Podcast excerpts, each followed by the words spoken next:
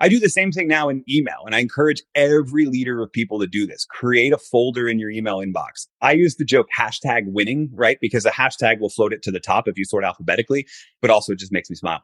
And anytime you get a story like that, a thank you note from a customer, anytime you close out a claim with somebody who the fact that you were there to protect them really helped them, even if it's a thank you note from somebody else, right? Just, hey, thanks so much for this. Drag it into that folder because we can listen to me say you need to be chief storytelling officer all the time. When you get to that weekly huddle with your team and you're like, okay, I need to tell them about the work we do is important. If you're drawing a blank, that's going to be a problem, right? Yeah. So the trick is to collect those stories on a regular basis so you have them out to share every time you need them, which is pretty much every time your team is together.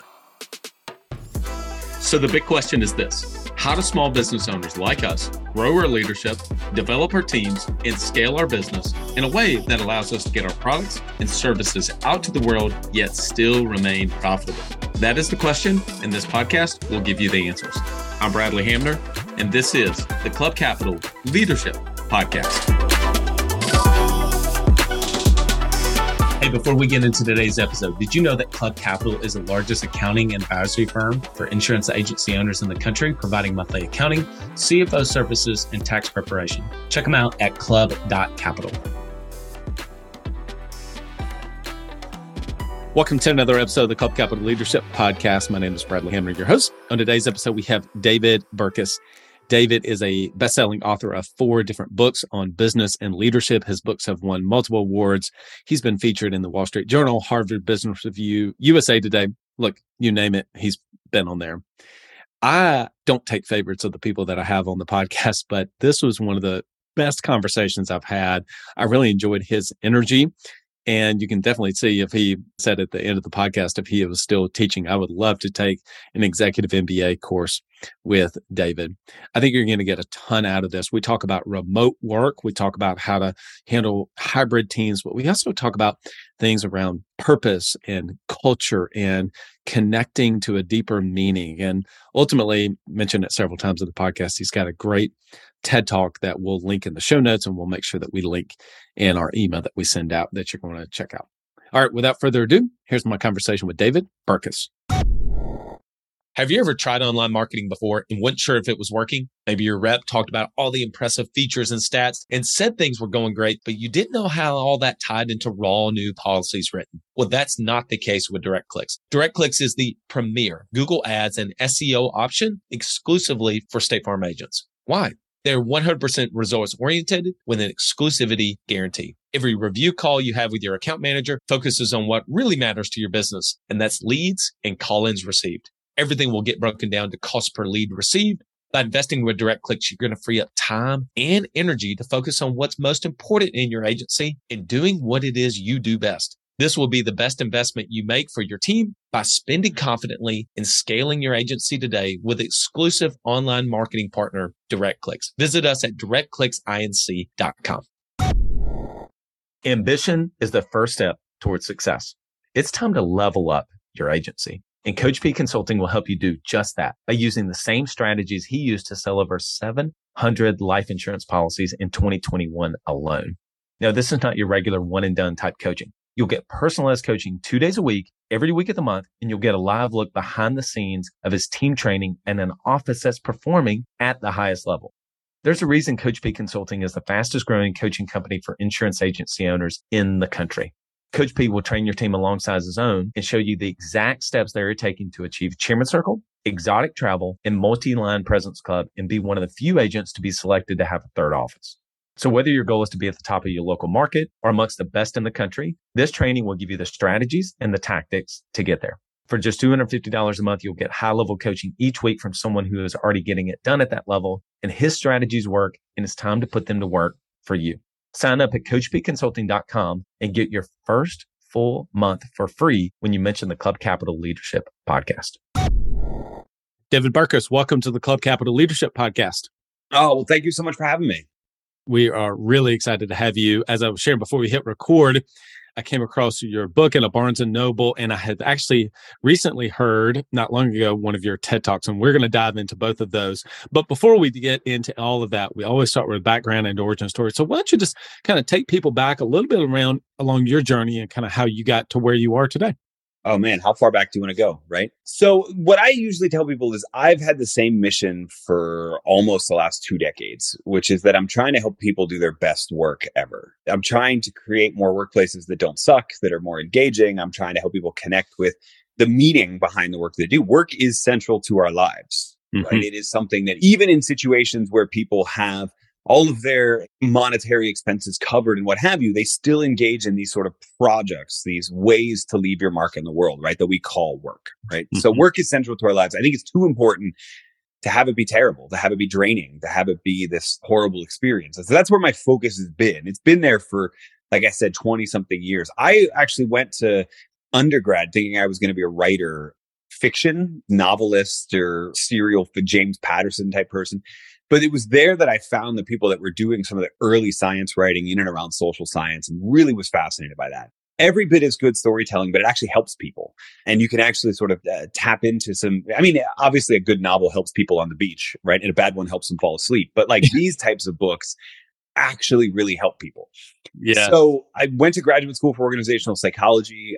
I was married. I, well, I still am married, but at the time married to a medical student. So when I got done with my master's, I got bored. So I just rolled that over into a PhD program to continue to go on study dates with her, uh, basically, as she went throughout all of medical school. Somewhere along the line, it took a really interesting turn because I started adjuncting classes. Eventually, that turned into an offer to come full time at a business school here in Tulsa. And so I was a business school professor for basically right up until COVID for almost a decade.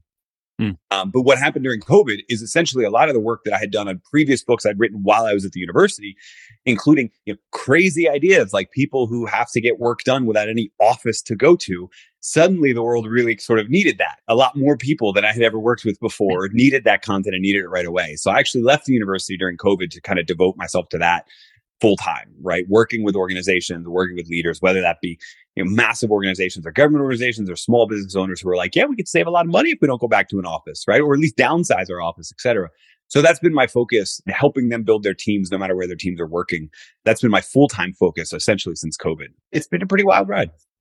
But wasn't prepared to ask you this question, but given the timeline, where were you whenever Tim Ferriss's book, Four Hour Work Week, come out? And then what was your thought about that then? I mean, you probably were in the stages of beginning to kind of think through some of those things that he obviously popularized in, in that book. Yeah. What's weird is I, even when it came out, had a few mutual, I had started in the writing and putting out content, podcast and, and speaking game. And when that book came out, and I, so we had a couple mutual friends. And the biggest irony is that I don't know that Tim has ever worked a four hour week in his life, right? like the book can definitely teach you how to do that. But even he yeah. is like, well, I want to do that so I can work on other things. Like he's a great example of what I said at the top, right? That people, even if you figure out something where your monetary uh, needs are taken care of via a system, he's still working on all sorts of other projects, right? So yes. Uh, it's a huge irony. So I think it was a pretty solid read. The big irony, a lot of us are debating what this kind of future of work arrangement is. Mm-hmm. And I don't know that anybody submitted, let's only work four hours a week. It sounds pretty good, but there's a lot of people working four day weeks or now the three two two arrangement in hybrid work where you're on site three days, you're out, you're remote two days, etc. There's a lot of people playing around with that stuff. And so it might actually, you're making me think, it might actually be good to kind of re-examine that. Because I think at the core of that book is this idea that a lot of things that have been taking a lot of your work hours could be replaced with systems or yeah. could be outsourced. And we've never had an, a better time than sort of coming out of the pandemic where we were forced to systematize stuff, forced to collaborate across time zones and borders and what have you, because we weren't in person. We've never had a better time where you could probably put some of those systems into place. Really long-winded answer, but no, no, it's great. That's great. No, it's, it's great perspective for sure. So I'm going to ask this question to begin to get take us down the path that ultimately I want to share your 12 minute TED talk we'll put in the show notes for everybody and we'll also put in our email that we send out was phenomenal. But before we get to that in particular, I want to ask you this broad based question. I try not to always ask just broad based questions, but I feel like that this is kind of an exception. And that is because of COVID, it definitely accelerated what maybe was starting down the path for sure. And so now what we see large corporations, all the way down to small companies, two to five team members, etc., are beginning to try to play around with what you mentioned, which is either remote work, hybrid work, etc., and they're just kind of going back and forth. It's almost like I'm seeing the pendulum swinging big time. It was like everything goes remote. Had to get it.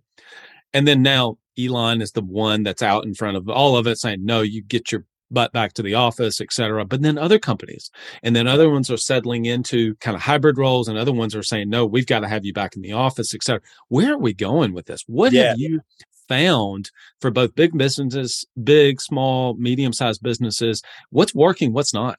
Yeah, it's really interesting because it's tempting. I mean, it's not just Elon, right? Every day there's a different corporate leader that's like, forget this, everybody back. I don't know if you saw, I thought this was interesting. Muriel Bowser, the mayor of DC, was reinaugurated last week. And in her speech, she talked about how remote work is killing downtown DC and you all need to bring your employees back. Like, wow. A, no, to, to your point, here's what I think is actually happening. Okay. And, and this was my focus I think this was true before the pandemic, but this was my focus, especially when everybody switched, when it became obvious that the great work from home experiment wasn't going to be two weeks, right? We all thought we were going on a work yeah. workcation. I remember talking to somebody who worked at a, at a fairly large mortgage company with a very large home office, and her job switched from being the event planner to the office clearer because there were no events, and as soon as it became clear that all like the turkey sandwich you left in the fridge for tomorrow is still there, somebody needs to sort through everybody's personal effects, pack up packages, ship them out to people's homes. Like that became her job for a year.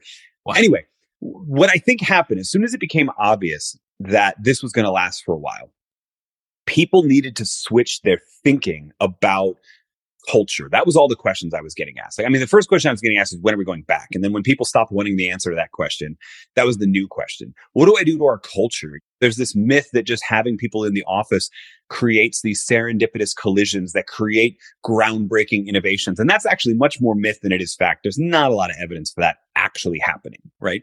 So people started asking questions about culture because, and I think this was true before the pandemic, but it's definitely true now it turns out for most people's experience of work, the team culture matters more than the organizational culture, right? Mm-hmm. And if you're a small business owner, those are kind of redundant. But if you run Tesla, if you run Google, if you run Microsoft, uh, or you run a, a large, you know, um, greater than let's say two dozen employees, you break out into multiple teams. Mm-hmm. And if you ask the average, you just pull one of those random employees at faceless thousand person company and you say, describe your company culture they don't describe the free food the perks and benefits of the office, the Hawaiian shirt Friday. That's an office based reference for you.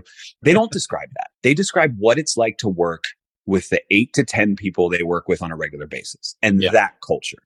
And so my focus really shifted to trying to train a lot of these remote managers who were relying on HR and whoever was in charge of corporate culture company wide, relying on them to do all of that work.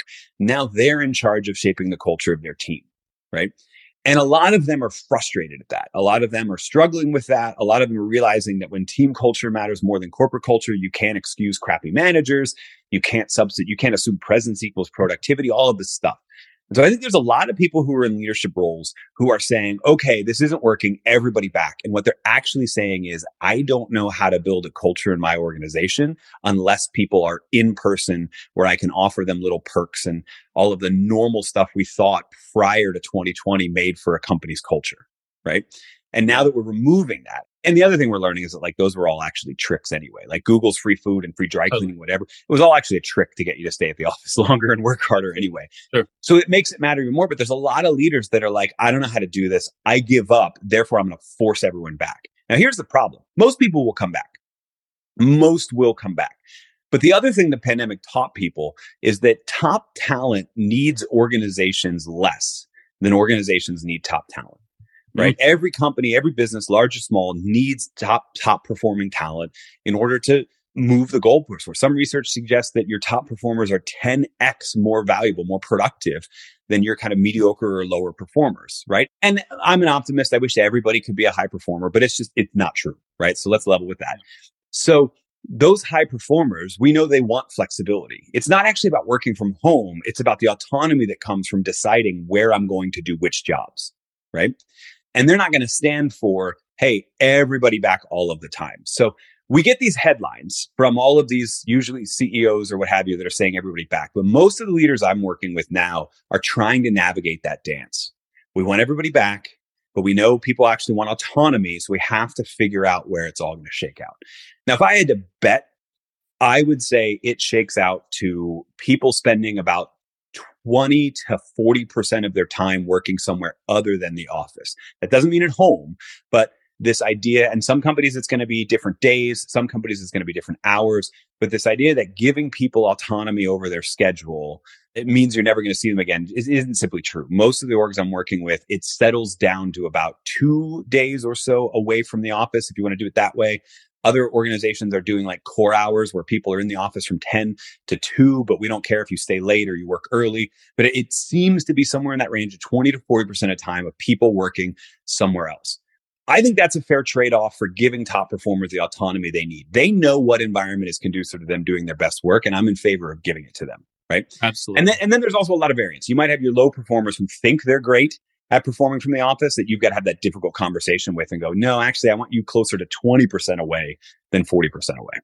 One of the biggest things I heard you just mention there is at the b- beginning, you said leaders have not figured out how to ultimately run an organization in this type of environment. We're basically learning it real time, experimenting, testing, and saying, well, did that work?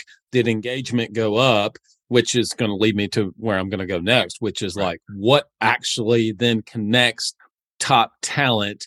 They have autonomy. Yes, I can work from the coffee shop on these days and other days I do have meetings in the office. Okay, that makes sense, right? I get that. I appreciate the flexibility, the autonomy to get to choose. I'm a night owl. I would rather work at 8 p.m. to midnight. Okay, great. We're going to allow you to do that. But one of the things that really just spoke to me so much is around your TED Talk. And so can you just kind of give people the the rough overlay of that and I'll share kind of some anecdotes about some things that really related to me. And I guess maybe one of the better places to start is that just the overall story of KPMG and their campaign that they had which was We Shape History. And yeah. I tell you as I was listening to your story on the TED Talk, I thought, "Oh, well that's the thing. They totally did that and that's what changed." And then you go on and tell the story and i don't want to steal your thunder yeah yeah i mean what I, what I love about about kpmg's story is it comes in two parts and the first part is what lots of organizations do and then stop right so, um, so KPMG, if you don't know, they're a big four accounting firm, also consult.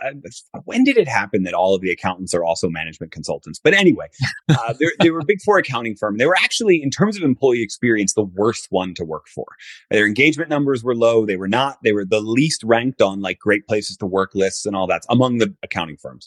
And when that happens, so this goes back to that idea of company culture and senior level attempts to control things, right? The default reaction was, okay, perks, pay increases, right? Let's give them more flexibility. This is all pre-pandemic, by the way. This is like 2014. What can we do, right? What can we do at a senior level to improve it across the whole firm? Those things move the needle a little bit, but it levels off. So then they engage in this, for lack of a better term, corporate propaganda, which is what a lot of organizations do and they create this internal marketing campaign called the We Shape History campaign. And the way the We Shape History campaign works is the idea was they wanted people who were asked, "Oh, what do you do for KPMG?" They wanted people to be answer to answer We Shape History. So they hmm. collected all these stories from the company's near 100 year history. And there's some really cool stories, right? KPMG was in charge of the logistics of the Lend Lease Act, which is how the Americans joined with the Allies at first during World War II. They talked about how KPMG certified the election of Nelson Mandela in South Africa in 1994, right? So first black nice. president stuff. Really, really cool stuff. KPMG was involved in a lot of the recovery and logistics and insurance contracts and all of that sort of stuff with the $8 billion recovery fund after the tragedy of 9-11, right? So they start putting these together. They make videos, they hang posters, they do all this sort of stuff. Like any other corporate propaganda campaign, it gets people excited for a little bit it gets the people who make the campaign internally, they submit to the marketing award shows and they get their little trophy, right?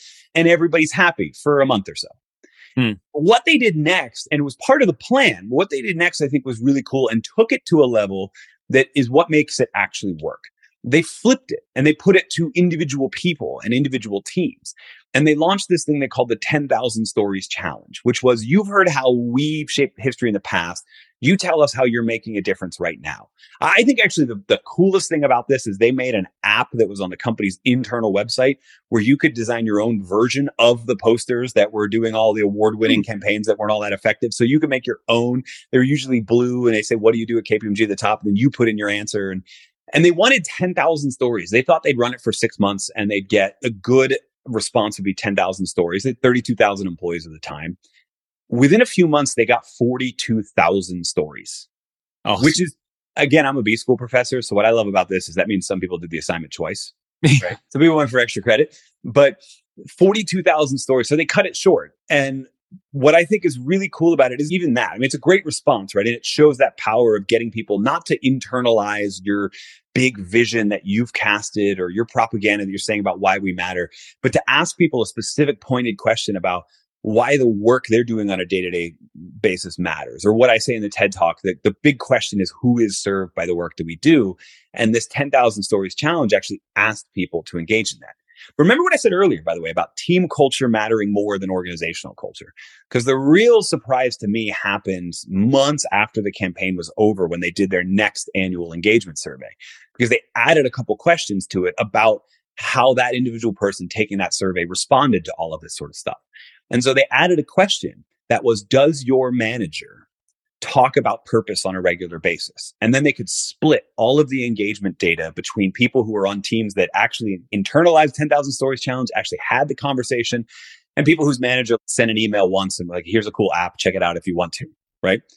there are massive differences, right? Like a mm. 30 point difference in the people who are on the purpose side saying, I believe the work that I do at KPMG is important. A doubling of the number of people that say, I rarely think about looking for another job, right? It's almost across the board, either 25, 30, or 40% gaps in all of the different metrics of engagement between people whose manager, in other words, whose team is thinking about the work that we do and people who are on a team that doesn't think about that. That part has nothing to do with corporate, right? You could try and plan everything KPMG did, but you'll probably get the same result, which is the individual managers who internalized it and said, I'm going to use this tool to engage my team. They saw a massive impact. These people, more of the same.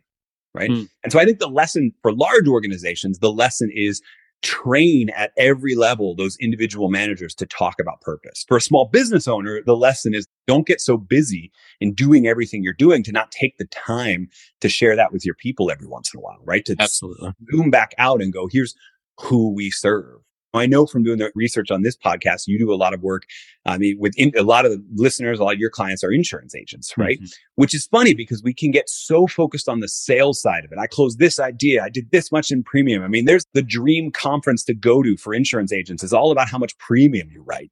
Yeah. And actually, when people call their agent, it's when horrible things in their life happen. House Absolutely. burns down car crashes etc and you get the opportunity to be there for that how often do you when it's all over do you pause and go back to your team and go you know what? We just managed to make it easier. This person just went through all of this in their life and because we were there because we wrote this policy a couple years ago and forgot about it their life is going a lot smoother now than it would be if we weren't there. You have that opportunity on a regular basis but we get so focused on the operations of the sales side and all that sort of stuff that we forget to do it I, have mentioned on here quite a bit the different titles that a lot of business owners will wear. And it's like, okay, you're CEO, Chief Everything Officer, which means you have to wear the COO hat, CSO, CMO, and keep on going yep. if you're a small business owner.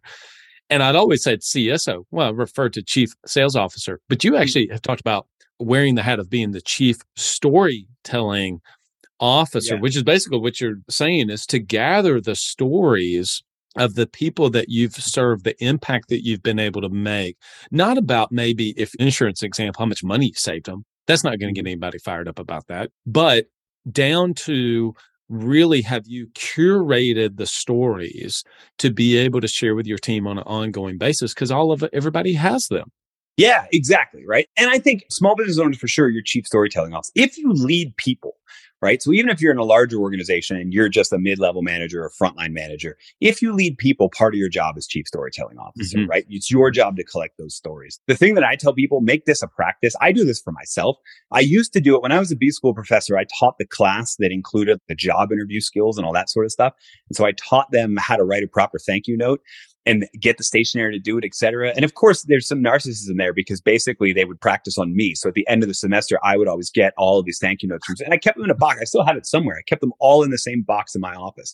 And whenever you're having like a down day, you just sort of flip through it. You see a student from five or six years ago, and you're like, oh, I wonder what they're up to now. It's yeah. cool to do that. I do the same thing now in email, and I encourage every leader of people to do this. Create a folder in your email inbox. I use the joke hashtag winning, right? Because a hashtag will float it to the top if you sort alphabetically, but also it just makes me smile. And anytime you get a story like that, a thank you note from a customer, anytime you close out a claim with somebody who the fact that you were there to protect them really helped them, even if it's a thank you note from somebody else, right? Just, hey, thanks so much for this. Drag it into that folder because we can listen to me say you need to be chief storytelling officer all the time. When you get to that weekly huddle with your team and you're yeah. like, okay, I need to tell them about the work we do is important. If you're drawing a blank, that's going to be a problem. right? Yeah. So the trick is to collect those stories on a regular basis so you have them out to share every time you need them, which is pretty much every time your team is together. Absolutely. Are you an agency owner looking to grow your revenue, increase your bottom line, and better manage your taxes? Club Capital is here to help. Club Capital is the largest accounting and advisory firm for insurance agents in the country, providing monthly accounting, tax strategy, and CFO services. Way more than bookkeeping and your everyday run of the mill tax prep. Club Capital is focused on providing financial and tax advisory services that help you plan and forecast your agency's performance. Their financial dashboards and agency forecasting tools help you better understand your agency's historical performance, create measure future targets, and see how your agency compares to your peers around the country. Imagine what it would be like to understand the impact to your bottom line when deciding to hire a new employee or forecast the impact rate changes or commission rates will have on your business. With over $200 million in tracked annual revenue and $140 million in tracked annual expenses, Club Capital has the data and the team to help you make better informed decisions for your agency. They will help you turn that back office stress into the backbone of your agency's success by giving you the tools to take your agency and your leadership to the next level. Visit club.capital today to book a solution overview with one of our business consultants. Club Capital, way more than a CPA firm. One of the stories that I've also heard you share that really resonated with me, and it happens every year. I feel like it happens twice a year, but I know it happens every year for sure, but maybe twice. So I went to business school at Auburn. And one of the Auburn kind of mantra is if you love Auburn, Auburn will love you back. And every year since I graduated, I get the calls from the college callers. And so mm. I know you you mm-hmm. tell this story, right? And so when you told it, I was like, oh my goodness, yes, this happens. Well, they changed. They used to be, tell me about you. And I'd say, well, you know, I'm business owner, da, da, da, all these kind of things. And they would, they were asking questions about me and trying to engage me in small talk. And of course, you realize it's college students, so you're being respectful. But sometimes it's like it's eight thirty at night, you're having dinner with your family. It's like not the best time, right? Yeah. Well, one of the things that they did is they did switch it, and they started to share the stories I love of the money that was raised. And I'll even go a step further. They would then say, I benefited. Mm-hmm. Well, for me giving the money, I was like, oh, well, heck, now it's a real person. Instead yeah. of me just donating to the Auburn Business School General Fund, yeah. Now I'm actually donating to help someone like a David yeah. or like a Rachel or whatever that may be. And man, it not, not only made me start to answer the phone more because I can see the 334 area code and I know it's Auburn calling, but also I gave more money. And so when you told that story, and I want you to share more context to that, it really did bought, get me bought into the purpose more. So I see it honestly both ways. And then I'm sure it's obviously had a huge impact on how much money they raised. Yeah, it's one of my favorite studies of all time that Bradley's referring to. Well, it was conducted by a bunch of different researchers, but the lead author in the study was Adam Grant, who later went on to be sort of mega professor, right? Adam Grant. But he did his PhD at the University of Michigan, which is not mentioned in the research article, but it's pretty obvious because you know where he did it. And Michigan, giant state school like anybody else, one of the work study programs is calling for donations. And if you're like, I've never had that, you probably went to a smaller school. You're really, really lucky. But I went to grad school at the University of Oklahoma. So I get these calls once or twice a year, right? And the student doesn't want to be there, right? They drew the short straw of all of the work study things. They'd rather be flipping the burgers at the on campus like McDonald's than doing this, right? Yeah. And usually they just read from a script and the script is always marked in such a way that they can counter your whatever with something else. And they keep making smaller and smaller requests for donations. In the TED talk, I actually talk about. This is a real thing. I was asked if I would like to donate $20 and five cents to commemorate my graduation year. They talked me all the way down to 20. Really? Um, and I still said no, by the way. but the powerful thing that happened that Adam did is he took half the group and he gave them an intervention. Actually, there were three different interventions if you want to get really nerdy on the study. But the most impactful one was they had them to meet, his name was Will. They had to meet Will for five minutes during a break one evening. They had to meet Will, who was a benefit of the scholarship program that came out of the general fund from the university. They got to learn what Will was studying, what his plans were for, and they got to hear Will say, I would never have been able to come to a school as great as U of M if it weren't for what you're all doing. Right. That's a powerful answer yeah. to the question, who is served by the work that we do. Mm. Right.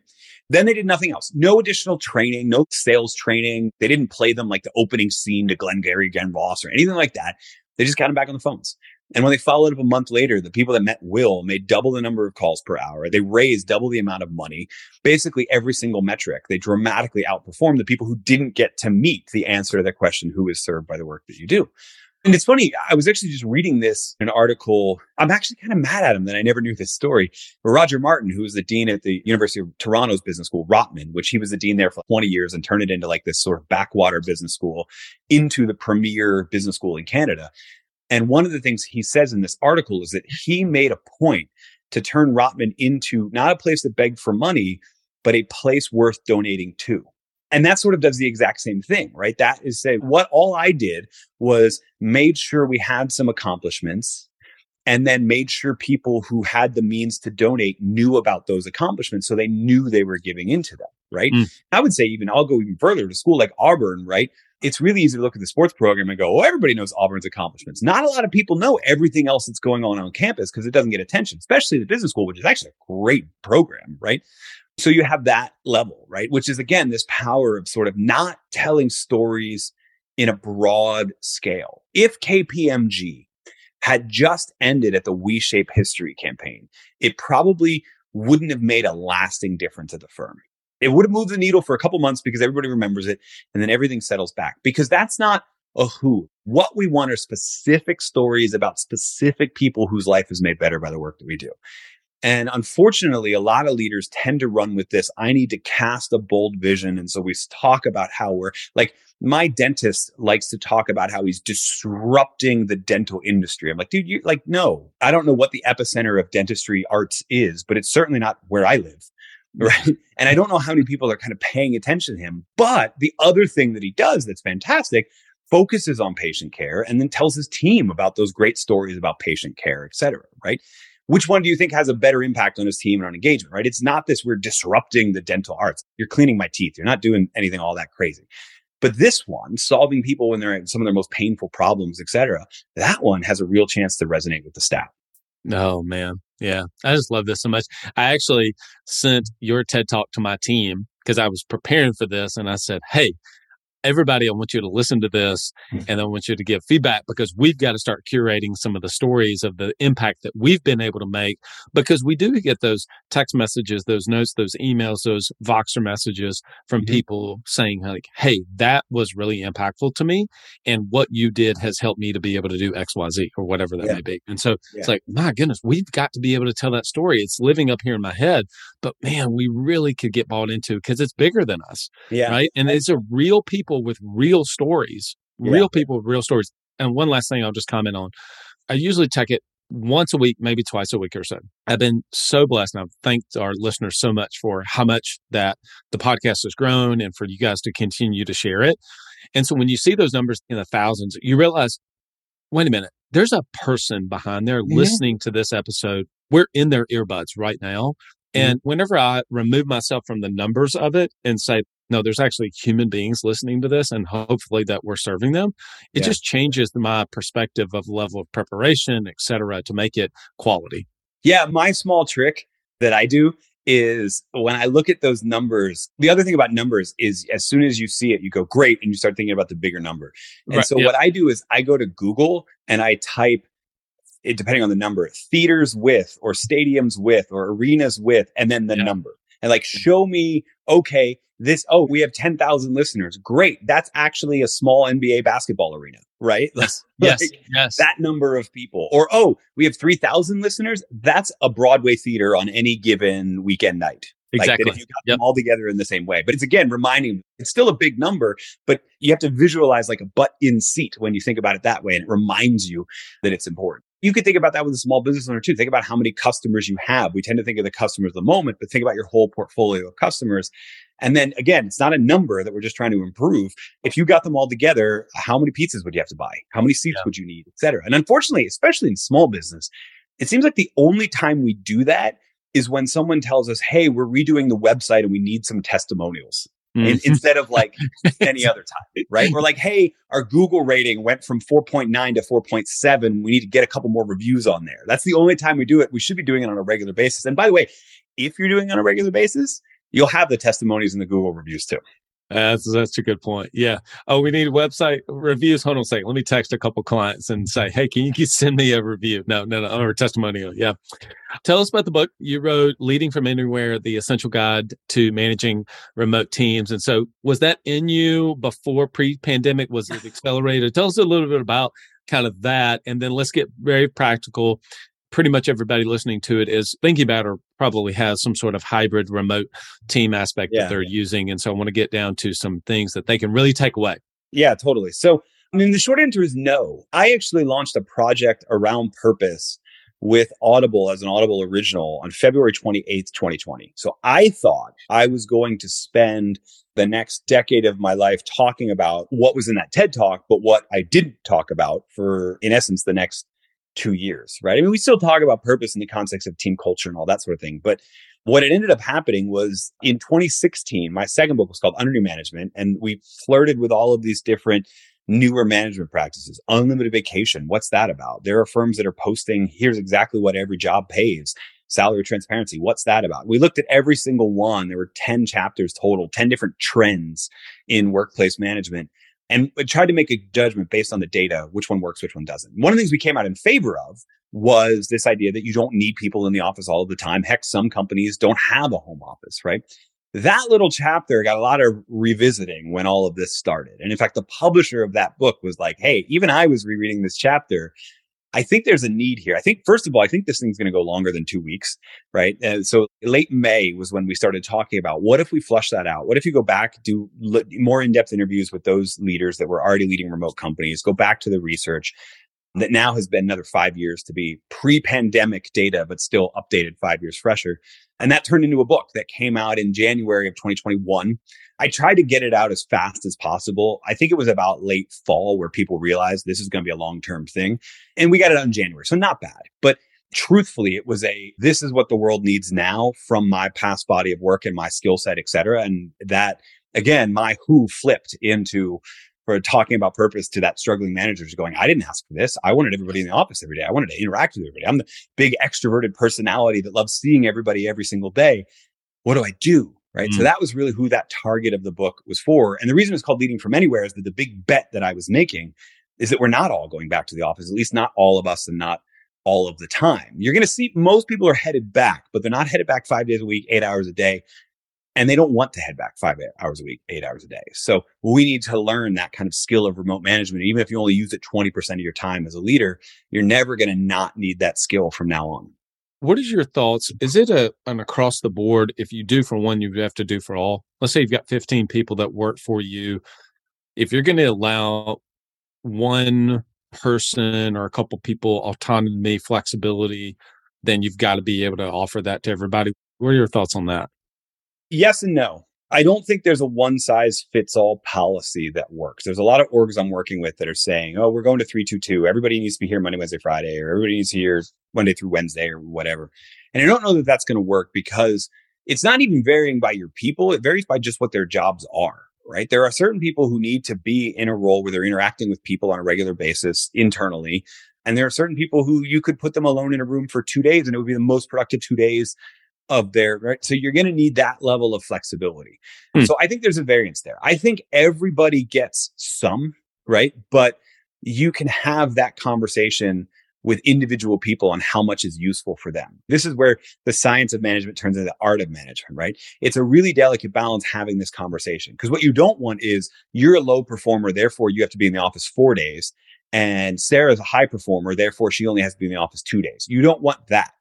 What you want is we gave everybody autonomy over to design their schedule. And I think you designed one for you that doesn't balance your need for autonomy with our need for accountability to the team. So we should have a conversation about how much more in the office you could be for a time as you kind of learn those skills. New people, especially, I work with a lot of organizations where they say we're going to 322 and I say that's great. You probably shouldn't let your new time new people do that. They should probably be in the office four right? So there's some variance there. I think you have to give some amount to everybody, but you don't have to give equal amounts to everybody. If you're in a larger organization, it's going to vary by the work they're being asked to do, right? But then even in one team or in a small business, it's going to vary by how well people are intrinsically motivated, how well they can work autonomously as themselves. There's some mm-hmm. people that really do need to be around people to remember to work. They'd end up watching reruns of Friends on Netflix the entire day. And then there's other people that if you left them alone undistracted, it's their best day ever. So in terms of productivity. So this is where it turns into that art of knowing your people. So everybody gets some, right? But the rest of it is this balance between that autonomy and accountability. I did a podcast recording recently. It's going to, at the time of this recording, it will come out in the next couple weeks the bathrobe theory of business. There's just not one size fits all. Yeah. But what you're applying absolutely makes the most sense is to be able to customize based on the role, them as an individual, the work that they do, the team that they're involved with, et cetera. I think that makes a ton of sense. So I'm curious, as a former professor, researcher, what's something that has really got your attention right now? Something that you're really working, exploring, if you're able to share?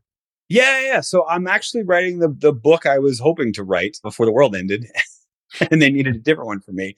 So that whole diatribe on team culture, I think it was true before the pandemic. It's certainly true for more people now, especially if they're continuing to re- work remotely or even just not seeing because you're only in the office two days a week, you're not seeing the entire company. So the team you interact with on a daily basis matters even more. So I'm mm. putting the finishing touches on a book that is all steeped in that idea of what makes for a great team culture, not a company wide culture, but on specific teams. What's the difference between a high performing team and a, and a, mediocre or a low performing team in terms of how they interact with their culture, et cetera, of which that TED talk that you watched, the pro social purpose one, this idea of who is served is actually like a, a pretty significant, it's about a third. Uh, mm. of hmm. the variance between high performing teams and, and low performing teams is kind of explained by that. Do we have that the nerdy term is superordinate goal and sense of pro social motivation, right? But I think who is served by the work that we do is easier for people to remember. So no, way easier. yeah, no, way easier for sure. Yeah. yeah. yeah. Hey, before we go, let's go into a couple more minutes. We'll go into rapid fire questions. Yeah, let's do it. Hey, before we do that, people want to connect with you on social, uh, find your books. Where would you point them to if they want to learn more about you and your work? Yeah. Okay. So I'm really, really easy to find, and I'm going to tell you the answer soon. But here's the thing I want to make sure to do. Bradley talked about the size of the audience, et cetera. And if you've made it this far, we're like 30 minutes in. If you made it this far, you're actually a very special part of that audience of the podcast. You're what I like to call the end of the podcast club. And you are the perfect who for the Club Capital team to keep going, right? So he's probably going to say it once, but he really does mean it, right? If you'd be so kind as a member of the end of the podcast club to leave a review somewhere, whether it's iTunes or Spotify or whatever, or send him an email. If you don't want to have your name public on iTunes, like I get it, send him an email. Just say, Hey, I listened to this episode. It was so great. It's helped me this way. Send him that so he's got that who for his own folder. So do that. And then if you want to type davidburkus.com into your search bar, if you want to type David Burkus and leave off the .com, you'll still find me. I have a very weird last name. To my knowledge, there's only one other David Burkus in the world, and he's like a 20 something year old Hungarian filmmaker. So it's pretty easy to tell which one of us is which. Yeah. You're awesome. That's awesome, man. I can't believe that's so great. I've never had that done. I'm 200 episodes in. Nobody's ever done that. You are the man. You're getting a thank you note from me too. Okay, so you can have one in yours. That's awesome. All right, let's go rapid fire questions real quick. Last book that you read. The last book that I read. Let's see. I just finished reading a book called Die with Zero which is about sort of retirement planning, thinking about the end of your life. And essentially, the idea is, you know, obviously don't die with exactly zero, so you're not in the poorhouse, but you can actually oversave for retirement. And what you're actually doing is depriving yourselves of memories that you could have earlier. So that was a really, really kind of a mind bending. I grew up in like the Dave Ramsey school of personal finance where you eat yeah. rice and beans and you save up as much. And the idea that like actually you can go a little too far on that and you should be thinking about life enjoyment once you know your bases are covered was a really interesting for me. Totally unrelated to what I do normally, but it was a real sort of mind bender on that. And then I just started on two pages in to my buddy Dan Martell's book, Buy Back Your Time, which yeah. is all about what you can't outsource and what you can, and that you can outsource a lot more than you think. And the benefit of that is your time. The reason I bring that up is they're essentially the same book, right? They're both about this idea that time is a depleting resource that you really need to take seriously. Yeah, Dan's awesome. He is a great SaaS guy, Yeah. Think about creating a SaaS company. Yeah. Uh, I have not picked up his book yet. I don't know Dan personally at all, but I've been in some circles with him, and he's a really incredible entrepreneur. So I'm going to uh, pick up his book. Okay. Speaking of, so what is a book you recommend other than yours? We love yours. So everybody, please pick up David's books. Yeah. They're fantastic. I'm going to read Under New Management because honestly, I haven't yet. I love that title. Okay. So it's really good. But what's a book you recommend the most to other small business owners? So I'm struggling to think of one specific to small business owners. I'll tell you that. Oh, the just book I recommend more. The book I recommend to, to most leaders is this thin little book from Roger Martin called The Opposable Mind.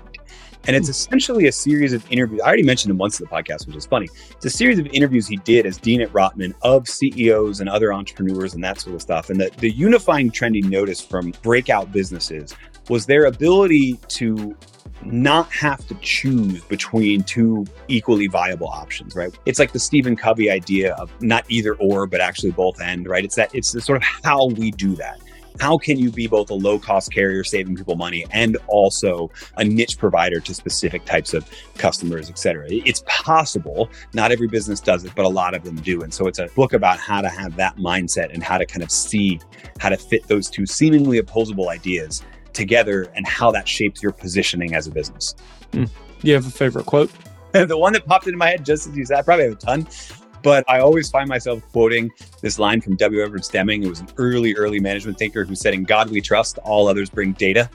Um, Yeah. That's usually where I, when I get into arguments, usually where I go back when somebody says something and it sounds off to me. I'm like, okay, well, what's your source on that? Where's your data on that? Can I see Yeah. it? And that's again, that's my academic background. Other than the obvious things like our cell phone, what's your favorite tech tool or app that you use on a regular basis? tech tool or app that I use on a regular basis. I'll tell you this because we're sort of capturing video. It is my phone, but it's how I use my phone very, very specifically. I make myself, or sometimes use like a designer on Fiverr, to make myself a different lock screen message every single year. So two years ago, I stole it from a guy named Visualize Value, and it's a simple cross, and it says "Hard choices, easy life; easy choices, hard life."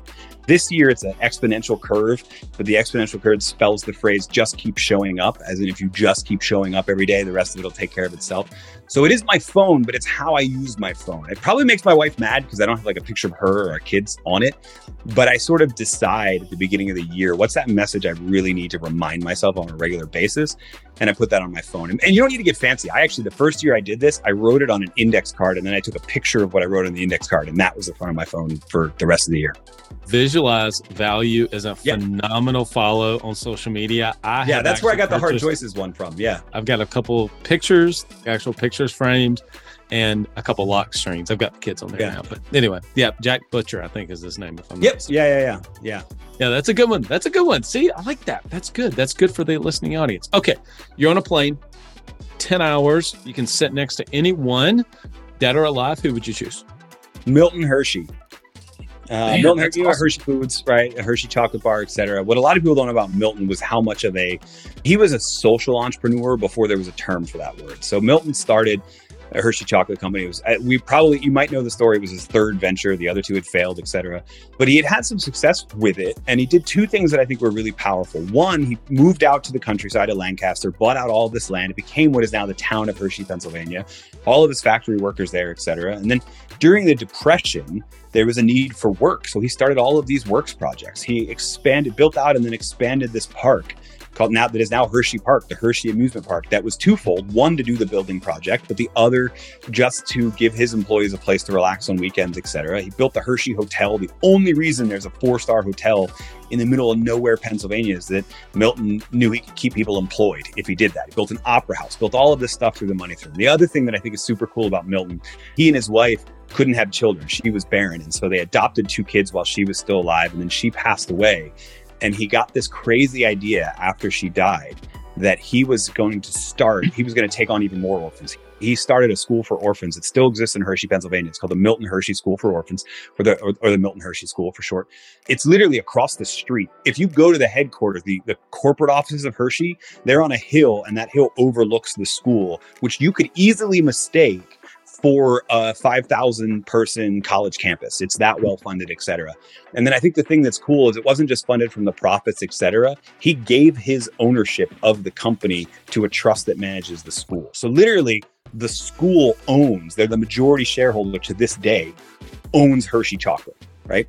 Um, and you know, I, we talked, we opened this talking about who and that power of who, et cetera. Every single person who works for Hershey knows who their who is. And it's not people who eat chocolate. That's great too but it's the kids. They're over there, about seven to 800 kids every year who never would have had a decent shot at life. They're biological or societal orphans, are educated through that school, get the chance to go to elite graduate schools beyond that, et cetera. And it's all funded by Hershey Chocolate, right? So sorry, Mars, you don't get my money.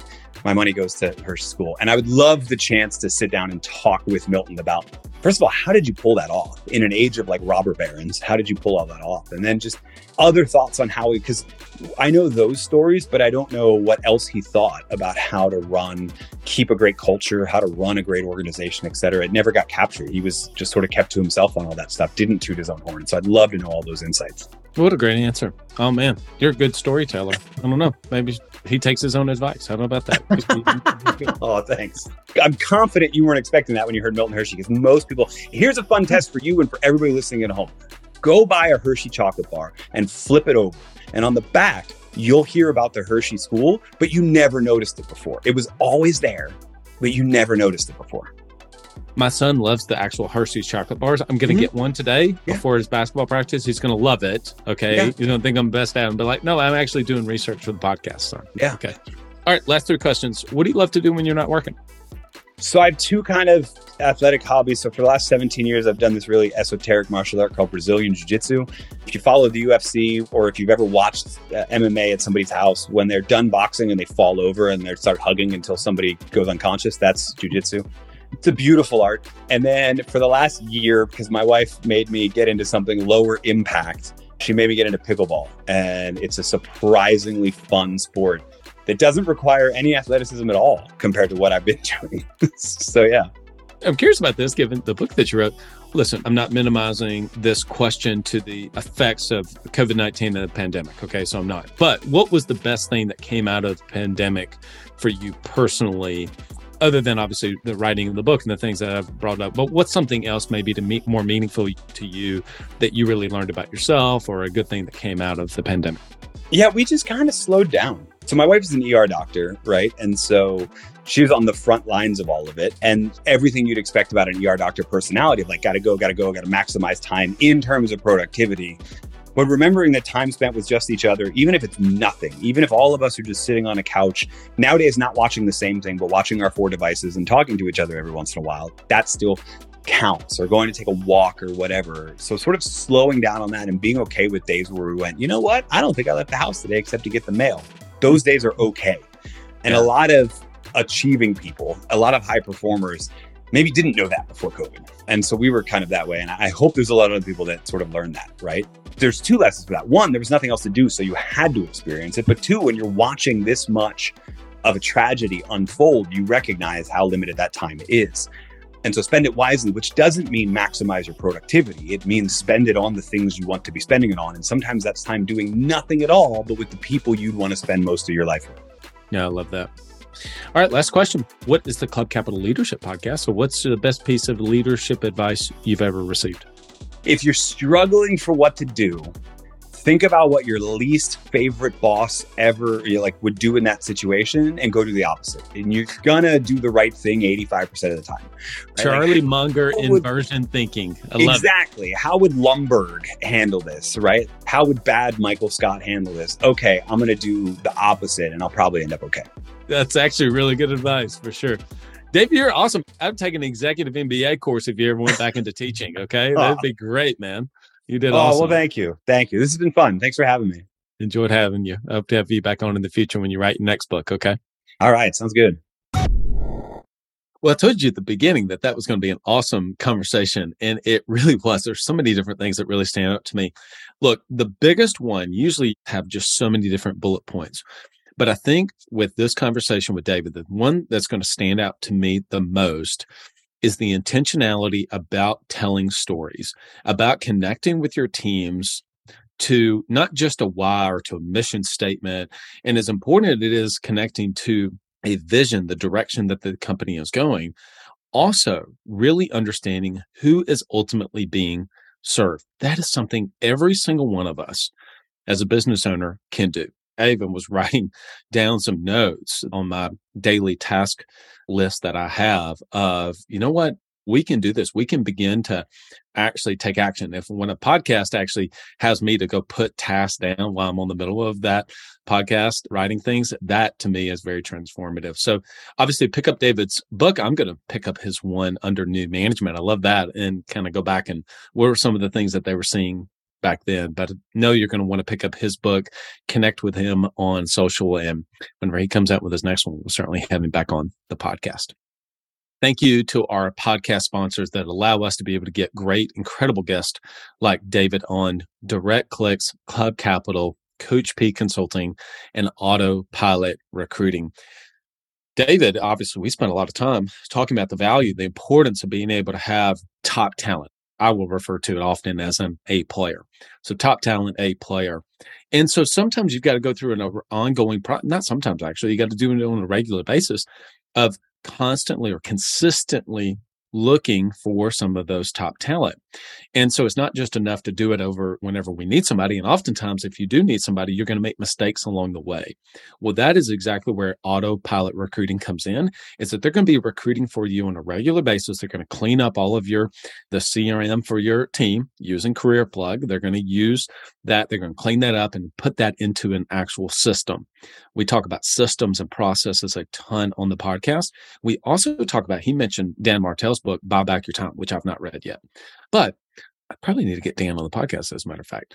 But whenever you're buying back your time, one of the ways to do that is through the outsourcing of the recruiting. So go to Autopilot Recruiting, let them know that you heard about them on the Club Capital Leadership podcast. We know many of you already use them. So let Alex and the team over there know that you heard about them again on the Club Capital Leadership podcast. And then, of course, we have to be able to develop those people. It's not enough to just get A players and say, good luck, go to town. You want to develop on a, on a regular basis. And if you're an insurance agency owner, you want to know, be inspired, but also you want to get down in the weeds of the word tracks and the specific things that David and his team are using to be able to scale across three different agency locations and really kind of get a peek behind the scenes. And that's what you get whenever you join Coach P Consulting. So go to coachpconsulting.com, let David know that you heard about him on the Club Capital Leadership podcast. And with that, he'll give you an entire month off. Also, got to manage the finances in the business go to Club Capital, book a no obligation demo with somebody on the sales team and just kind of see if it's going to be the right fit for you. And they'll share with you some best practices and tips and things you can begin to do. And if you decide to move forward with them, make sure that obviously you tell them that you're a loyal listener to Club Capital Leadership Podcast. And finally, one of our longtime, in fact, our longtime sponsor, Direct Clicks.